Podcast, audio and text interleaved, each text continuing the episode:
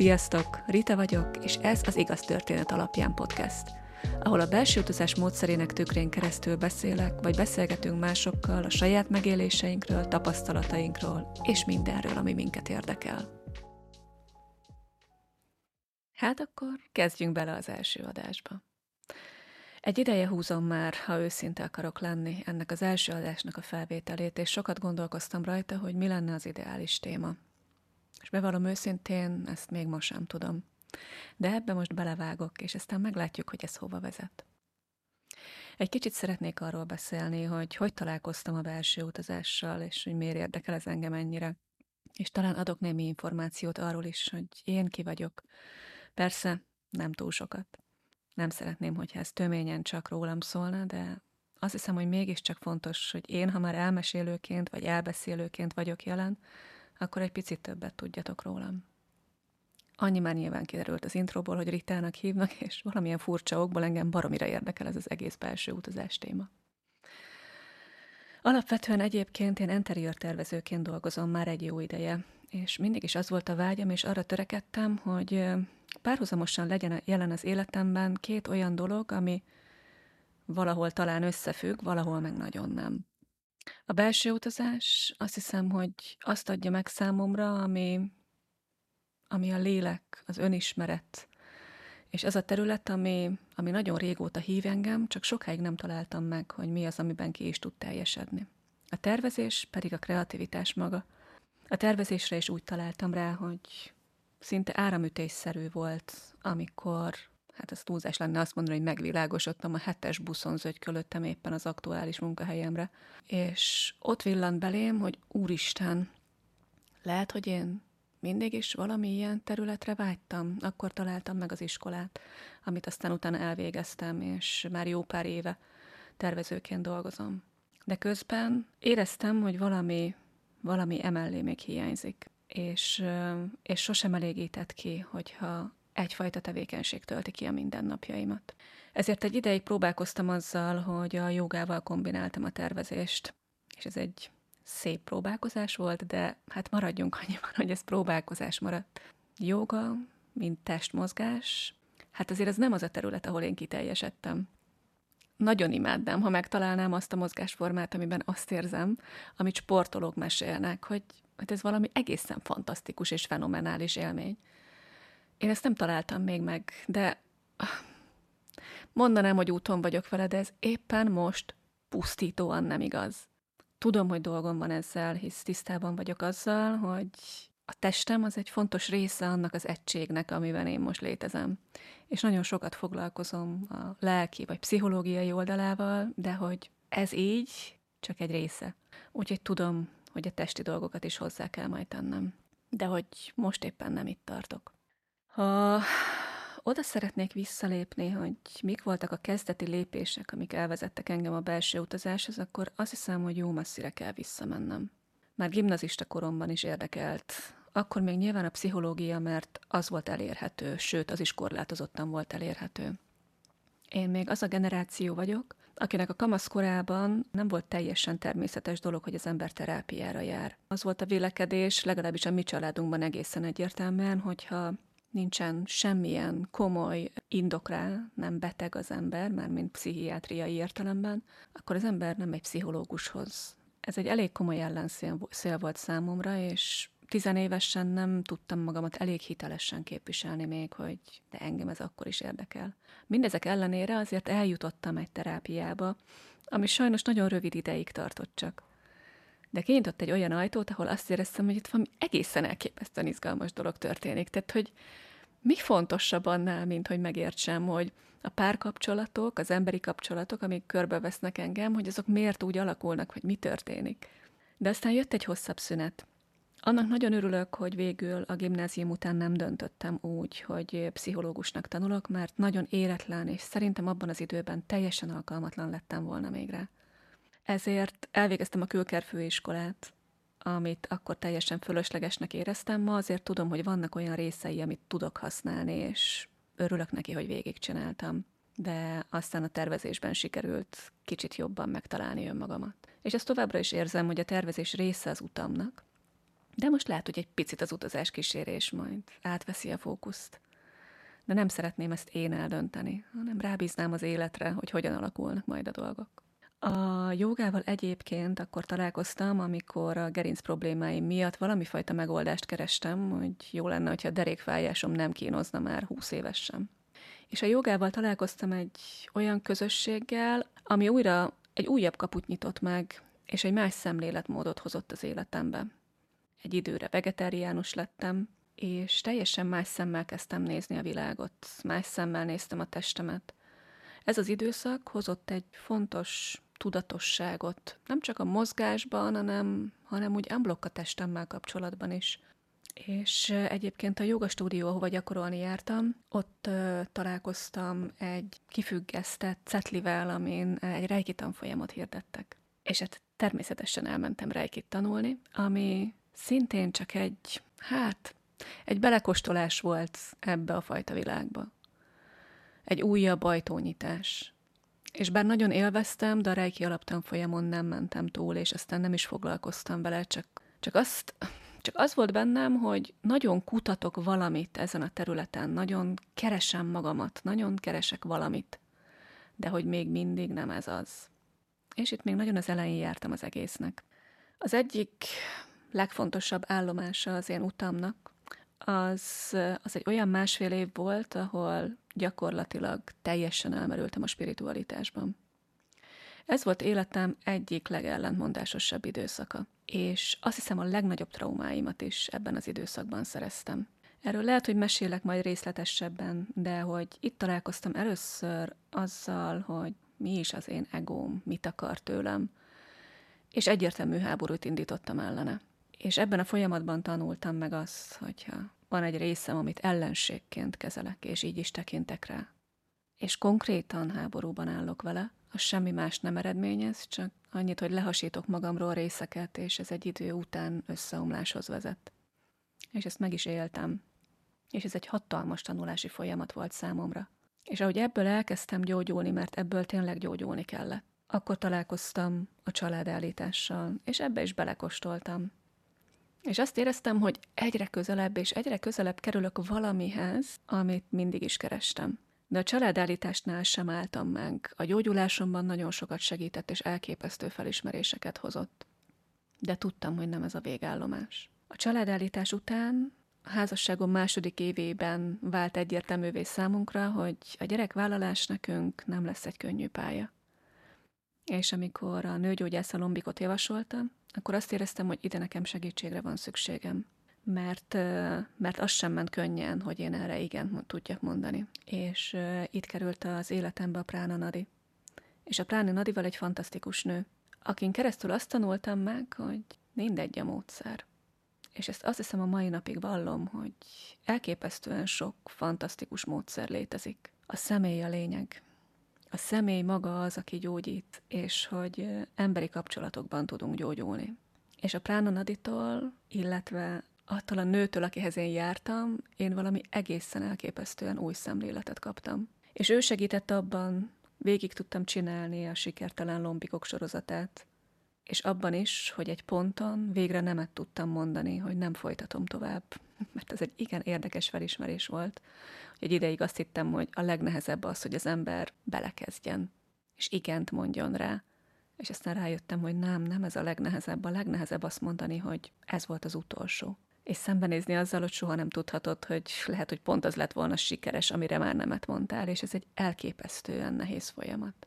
De a Prána Nadi is az a terület volt, ahol azt éreztem, hogy én ebben gyógyulok, de ez nem az a módszer, amit nekem kell megtanulnom, és nekem kell tovább vinnem.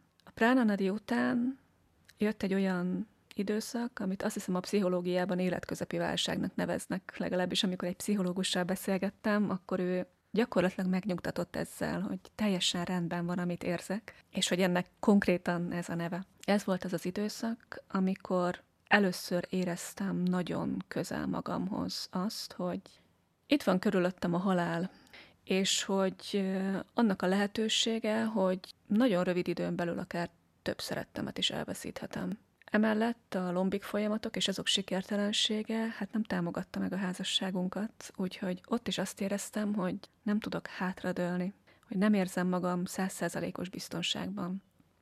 És mindemellett tervezőként is egy olyan korszak következett, amikor egész egyszerűen leálltak a megrendelések, és mintha a levegő sem mozdult volna körülöttem. Úgyhogy az életem legfontosabb területei gyakorlatilag semmilyen biztonságot nem nyújtottak, és mindenhol kihívást éreztem.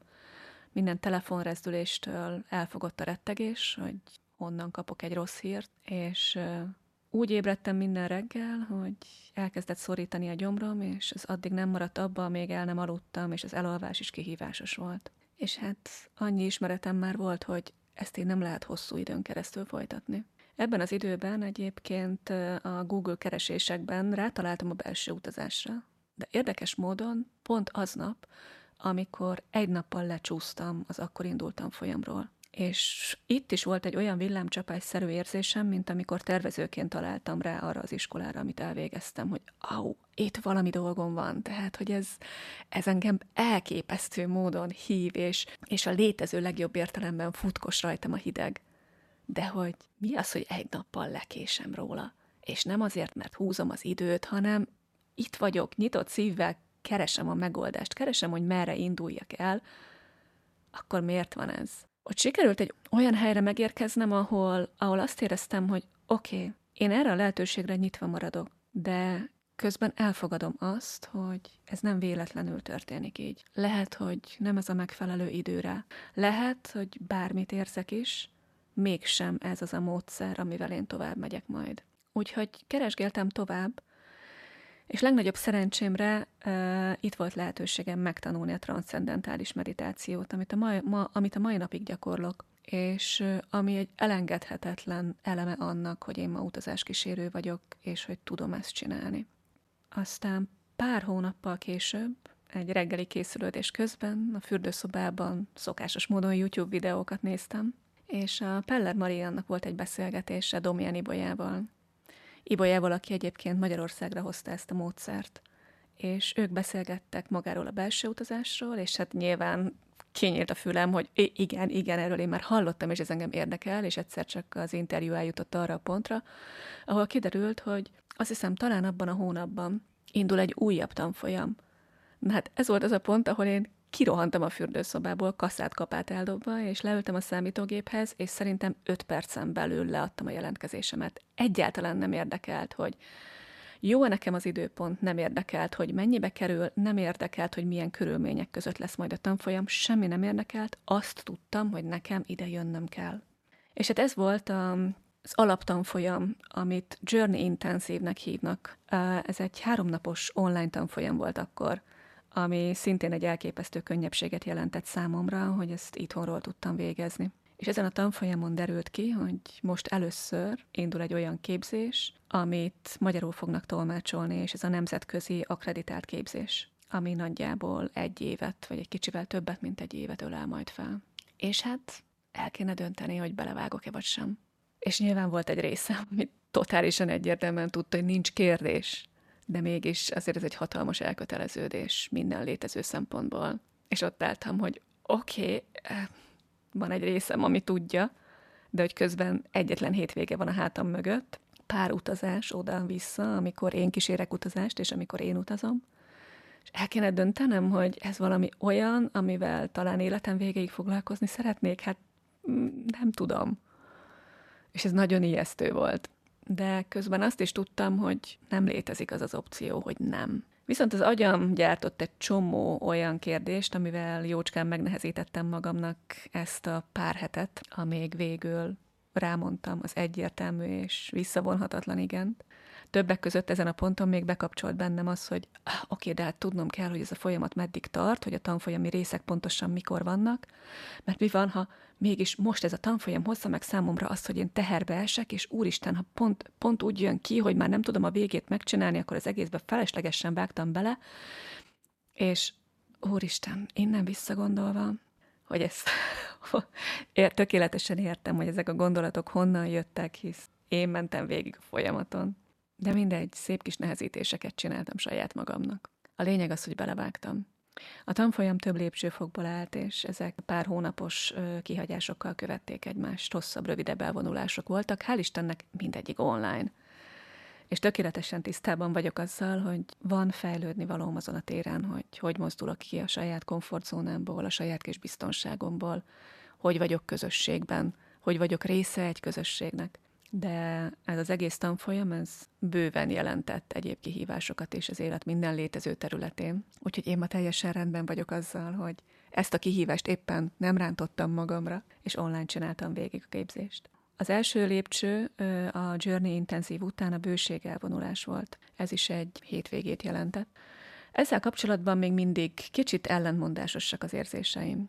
Ezt azóta újra megcsináltam egyébként, és azért csináltam meg, mert a képzés alatt teljesen, egyértelmű, e, teljesen egyértelművé vált számomra, hogy hol vannak az én elakadásaim, amikre akkor nem álltam készen, hogy ezeket feloldjam. Azt tudtam, hogy ez része a képzésnek, én már erre igen mondtam, úgyhogy ezzel a történettel megyünk akármerre is visz. Úgyhogy végigcsináltam a bőség hétvégéjét. A mai napig egyébként úgy vagyok vele, hogy uh, valahogy olyan, a szót is olyan furán nem értelmezem, csak nem ez a kedvenc szavam, hogy bőség, ami továbbra is azt jelzi, hogy hát van még ezen a területen tisztogatni valom. De így is nagyon sok minden változott egyébként azóta, és, és elképesztő fejlődést tapasztalok, de erről nem most fogok még részletesen beszélni. Most csak azt szeretném végigvezetni, hogy ez a tanfolyam gyakorlatilag milyen nagy egységekből állt, és hogy mi vezetett ahhoz, hogy ma itt ülhetek akreditált utazáskísérőként.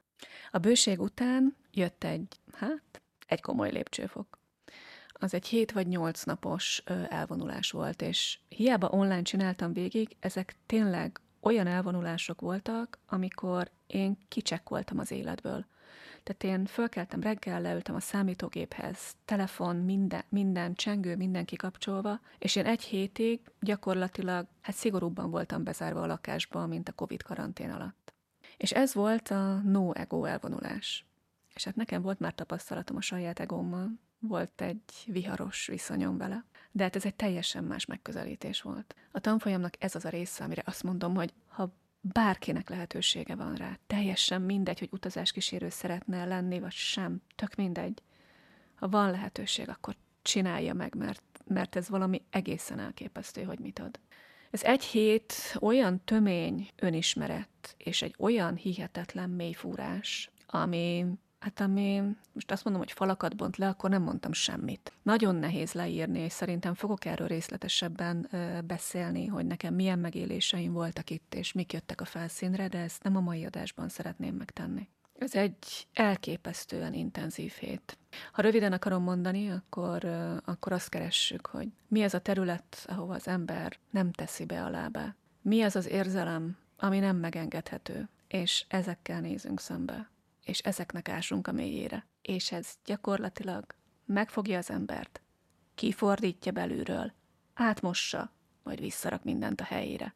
És aztán, hát utána szabad kimenni újra az életbe, és újra értelmezni, hogy Atya úristen, hogy kell létezni a hétköznapokban? Tehát most akkor mi történik? Ki vagyok? Mi, mi ez az egész? Úgyhogy ennek aztán van egy több hónapon át tartó coaching utánkövetése, ahol még egy csomó utazás vár ránk, bejelentkezések, megosztások, hogy ki hol tart, ki mit tapasztal, és erre azt hiszem szükség is van. A tanfolyamnak van egy újabb rövid szakasza, ami hát az azt hiszem akkor hasznos, amikor az ember tényleg utazáskísérő szeretne lenni, ahol apró technikákat tanulunk, amivel segíteni lehet az utazónak, hogy mélyebben megnyíljon, hogy átjusson egy elakadásán, és hasonlók. Ettől függetlenül, hogy ez egy rövid szakasz, azt hiszem ugyanúgy két vagy három nap, és csak apró technikákból áll, mm, hát azért mégis mélyen szánt, és mégis felszínre most olyan dolgokat, amikkel az ember addig nem találkozott. És ezt követi a teljes átalakulás ami hát egy beszédes név, mert, mert ez egy ugyanolyan karantén gyakorlatilag, mint a no-ego elvonulás, és hasonlóan mély a hatása. És ezt követi aztán 49 esettanulmánynak a megírása és az utánkövetése, ami szintén egy nagyon-nagyon intenzív folyamat. És ez vezet el oda, hogy aztán az ember a végén kap egy e-mailt, hogy gratulálunk, innentől kezdve akreditált utazáskísérő vagy, és hát innen indul egy újabb utazás, hogy Atya, Úr, Isten. Itt most, itt most egy új világ kezdődik. Itt most el kéne kezdeni praxist építeni, de ezt hogyan kell? Vagy ott mit kell csinálni, hogy honlapot kéne csinálni, de és, és mit, mit, mit írjak oda?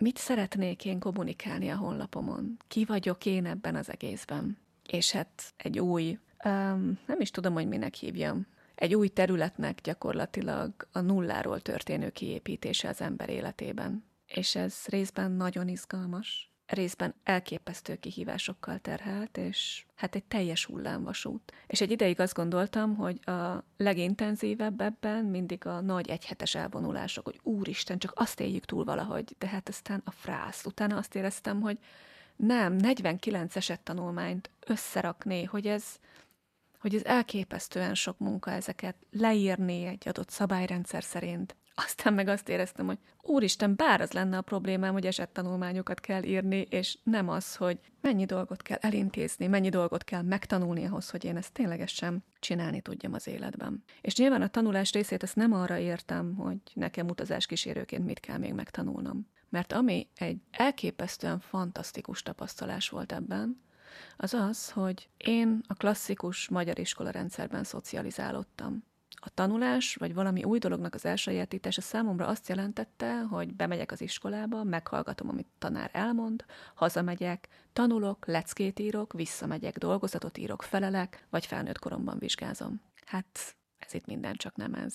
Ez tömény gyakorlat, és ennél nem tudok fantasztikusabbat elképzelni. És közben az ember arra is rájön, hogy ahhoz, hogy utazás kísérővé váljon, nem az a fontos, hogy tudom-e a megfelelő szavakat, vagy van egy forgatókönyv, amit követni tudok, vagy tisztában vagyok-e mindenféle pszichológiai tünettel, vagy személyiségzavarral, vagy bármivel. Nem kell. Nem erre van szükség. Arra van szükség, hogy én min jutottam túl. Hogy mi az, ahova ténylegesen el tudom kísérni az utazót. Szembenéztem a saját félelmeimmel. Tudom őt kísérni akkor, amikor ő néz szembe az övével. Jártam már ezeken a helyeken, éreztem ezeket az érzéseket. Tudom, hogy miben van. Ez csak akkor működik, ha az ember saját maga, a saját bőrén tapasztalja ezt. És ennek a képzésnek ez, hát ez, ez valami egészen elképesztő zsenialitása. És nekem, aki megtanultam magamról nagyon sok mindent, többek között azt, hogy hát én az a típus vagyok, aki az elmémbe kapaszkodnék, ha lehetne. És a tudásba, nekem megtanulni, hogy, vagy megtanulni, még mindig ezt a szót használom. Nem, nekem szembesülni azzal, hogy hát ha valami nem ad biztonságot, az ez, de egyáltalán mit jelent a biztonság, mert hogy az sem létezik abban a formában, ahogy én gondolok rá. Úgyhogy hát ez is fenekestől felforgatta a világomat, hogy valamit így sajátítok el. Mert nyilván a jogával belekostoltam már ebbe, de ott kőkeményen anatómiát tanultunk, ászanákról tanultunk, izomcsoportokat tanultunk, hogy melyik hogyan mozdul, és közben gyakoroltunk. De ez itt szintiszta gyakorlás, szintiszta önmunka. És ez egy, hát ez egy éven át tartó folyamatos befele figyelés, amiért nyilván nem áll meg, tehát hogy ez egy élethosszig tartó folyamat és nem győzök elég hálás lenni az életemnek, a környezetemnek, beleértve magamat is, hogy erre lehetőségem van, és hogy ezt csinálhatom. És mivel ma már mindent ezen a szemüvegen keresztül nézek, ezért valamelyik nap pont azon gondolkoztam, hogy egyébként ez az egész podcast téma miért izgat engem ennyire. Mi van ebben? Mert valahogy azt érzem, hogy a podcast valami fajta bizsergést hoz bennem. Rátaláltam egy olyan sorozatra, ami egy podcasternőről szól. Az a címe, hogy Truth Be Told. Nincsen szinkronosan, és szerintem nincs is magyar címe, úgyhogy, úgyhogy így lehet megtalálni. Egyrészt egy nagyon izgalmas sorozat, de nem is ez volt a lényeg benne. Arra figyeltem föl, hogy azok, az, azok a részek, ahol a nő felveszi a podcastjét, és elkezd egy másik hangon beszélni, hogy így felülök a kanapén, hogy ah, mi történik itt, tehát, hogy valami, valami, azon egy izgalmas sorozaton belül is ott történik valami. Pedig semmi más nem volt a képernyőn, mint egy nő, egy fülhallgatóval a fülén, egy mikrofon előtt, és csak elkezdett beszélni. És egyébként pár másodpercig tartottak csak ezek a bevágások, de mégis elképesztő hatással voltak rám. És egyszer csak feljött egy emlék, vagy feljött, nem is egy emlék, egy érzés jött föl, hogy ez teljesen olyan, mint egy felnőtt mese. Mintha ez a nő leülne, és elkezdene egy mesét mesélni. És azt hiszem, hogy ez bekapcsolta bennem a saját gyerekkoromat. És azt az érzést, amikor a bátyámmal, anyuval hárman voltunk estenként, és anyu mesét olvasott. És Természetesen anyu nem rádiós hangon, meg nem podcaster hangon olvasta ezeket a meséket, de mégis volt egy meghittsége ennek. Mégis azt jelentette, hogy ez már az elcsendesedés időszaka este. Hogy ez most itt a mi hármunk ideje. Hogy itt most nincsen telefon, itt nem kell főzni, itt nincs semmi egyéb, csak hallgatjuk a mesét. És azt hiszem, hogy ezek azok a pillanatok voltak, amikor anyu is teljes mértékben jelen volt. És, és a másik, ami ehhez hozzáadódott, hogy szintén a koromból adódóan én még bakelit lemezeket hallgattam gyerekkoromban. És talán ez van legközelebb ehhez a podcast élményhez, hisz ezeket a bakeliteket, ezeket nyilván elképesztő professzionális körülmények között mondhatták föl, gyanítom, színészek, vagy fogalmam nincs, mindegy. Tehát, hogy olyan emberek, akiknek ez volt a szakmájuk, és hiba nélkül, gyönyörű hangszínnel, tökéletesen hallgatta az ember a bambit, a süsőt, és még sorolhatnék egy csomó mesét. És amikor föltettem egy ilyen lemezt, az azt jelentette, hogy az ott nekem a nyugalom szigete. Az esetek nagy részében egyébként a nagymamáméknál hallgattam ezeket, és látom magamat a nappaliban, látom a fényeket, látok mindent magam körül, és érzem, érzem azt a nyugalmat, érzem azt, hogy itt most valami, valami lelazul, valami kikapcsol, és én bekerülök egy világba, ahol egész egyszerűen csak jó lenni. Úgyhogy azt hiszem, hogy ez volt, vagy ez ma mai napig az én szerelmem a podcast kapcsolatban. És megpróbáltam az elmúlt napokban, hogy hogy lehetne ezt úgy rögzíteni, hogy közben videót is veszek fel. Mert tökéletesen értem, hogy az is egy fontos része lenne ennek. És én is sokszor, ha tehetem, akkor úgy indítok el egy podcastet, hogy annak a videóformátumát nézem közben, még akkor is, ha éppen főzök, takarítok, vagy bármi egyebet csinálok, de hogy mégis az, amire alapvetően rákattintok. De hogy ez az Atya Úristennek nem akart összejönni a napokban. És azt éreztem, hogy ez valahogy lehet, hogy most nem az én utam. Az, hogy leülök, és megteremtek magamnak egy olyan környezetet, ahol vázi leülök mesélni, hogy ezt nagyon könnyedén tudom megtenni és ha ez bármi más zavaró tényezőt ide szeretnék hozni, akkor valami varázs eltűnik ebből az egészből. De hogy nekem ez a varázs az, ami elindította a folyamatot és lehet, hogy lesz ez majd másként is, és nem adom fel nyilván a próbálkozást, de hogy közben fölteszem azt a szemüveget, amit a belső utazástól kaptam, akkor azt kell, hogy mondjam, hogy ha valami ilyen akadályokba ütközik, akkor nem most, vagy nem így kell abba az irányba menni, vagy lehet, hogy abba az irányba nincs is dolgom. Úgyhogy ezt a videós részt, ezt egy kicsit most félreteszem, aztán meglátjuk, hogy mi lesz belőle. Azon is gondolkoztam, hogy mit szeretnék én egy ilyen podcasttel kommunikálni, hogy mi lenne fontos, mi lenne a lezárása egy ilyen történetnek. Nyilván az, hogy, hogy, ezzel, hogy ezzel én azt a lehetőséget szeretném megadni, hogy ha valakit ez érdekel, akkor belepillanthasson, vagy többet megtudhasson arról, hogy mi ez a belső utazás. Ha érdekli őt, akkor utazhasson. Ha szeretne többet tudni róla, akkor olvashasson róla, vagy csak egyáltalán tudja, hogy ez létezik. Úgyhogy most jelen pillanatban ideig jutottam el ezzel az első résszel, és annak is örülök, hogy ennyi megvan belőle, mert az elmúlt napok elképesztő hullámvasútjában azt éreztem, hogy amikor ez a hullámvasút éppen a völgyben van, akkor nem szeretnék podcastet fölvenni, mert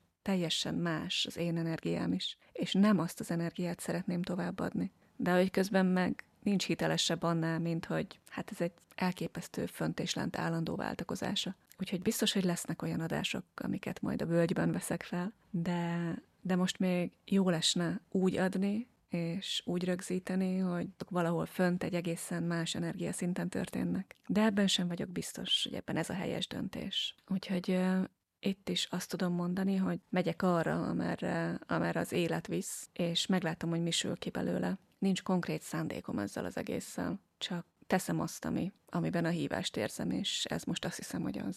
És remélem, hogy ezzel akár csak egy embernek is meg tudom adni azt az élményt, amit számomra nyújtanak a podcastek. Azt a fajta kikapcsolódást és feltöltődést, ami miatt én hallgatom őket. De ha abban tudok segíteni, hogy valaki egy kicsit többet tudjon a belső utazásról, akkor az is fantasztikus. Engem megtalálsz a benserita.hu weboldalon. Akkor is, ha utazni szeretnél és utazás kísérőt keresel hozzá, nagyon szívesen kísérlek és akkor is érdemes ide ellátogatni, egy picit többet olvasnál a belső utazás módszeréről. A leírásba beteszek még hasznos linkeket, hogyha további részletek érdekelnek a témával kapcsolatban. És nagyon köszönöm, hogy velem tartottál. Várlak majd a legközelebbi adásban.